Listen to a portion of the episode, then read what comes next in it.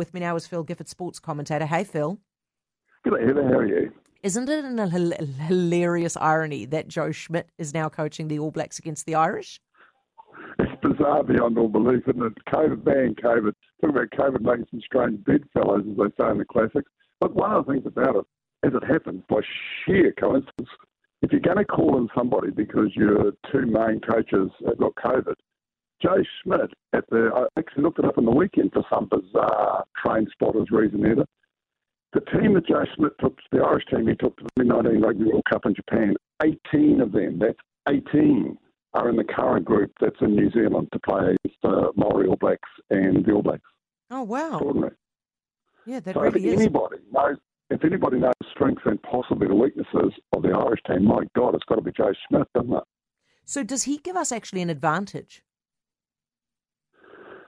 Bizarrely, possibly. Well, no, it, it, it, it doesn't give us a huge advantage because he was available with all that inside information anyway, wasn't he? Because he's part of the coaching group. It's not like he was outside the outside the, the room and, and they dragged him in. He's he's part of the coaching group anyway. So um, he, but it certainly doesn't do any harm that, that he's. I would, I'm guessing that in the next couple of days, or maybe right through on a tour, including the, the game itself at Eden Park next Saturday, you know what, Phil? I'm just going to stop you there because that line sounds like you've got the worst case of COVID in the history of man, like ever known to anybody.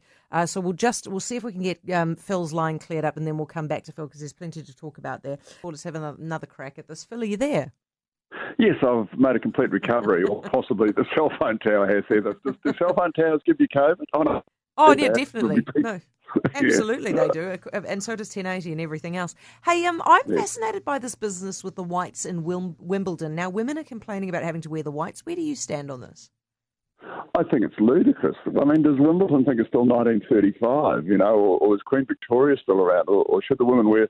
I mean, I've seen the photographs of when uh, women in the Victorian era were playing tennis and actually wore skirts that came down to cover their ankles. Maybe Wimbledon could make a throwback to that. Look, with some of the gear that the guys are allowed to wear, if it, uh, if it was one size fits all, I would still think it was ridiculous that they all had to be in white. But the fact that guys can, you know, go wild and crazy with the colour palette and women can't is beyond, it's just ridiculous. I mean, God almighty, it's the 21st century, isn't it, the last time I looked?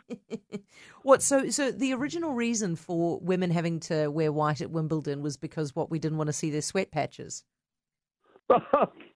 Sorry, I, that's terrible. Did you not know that?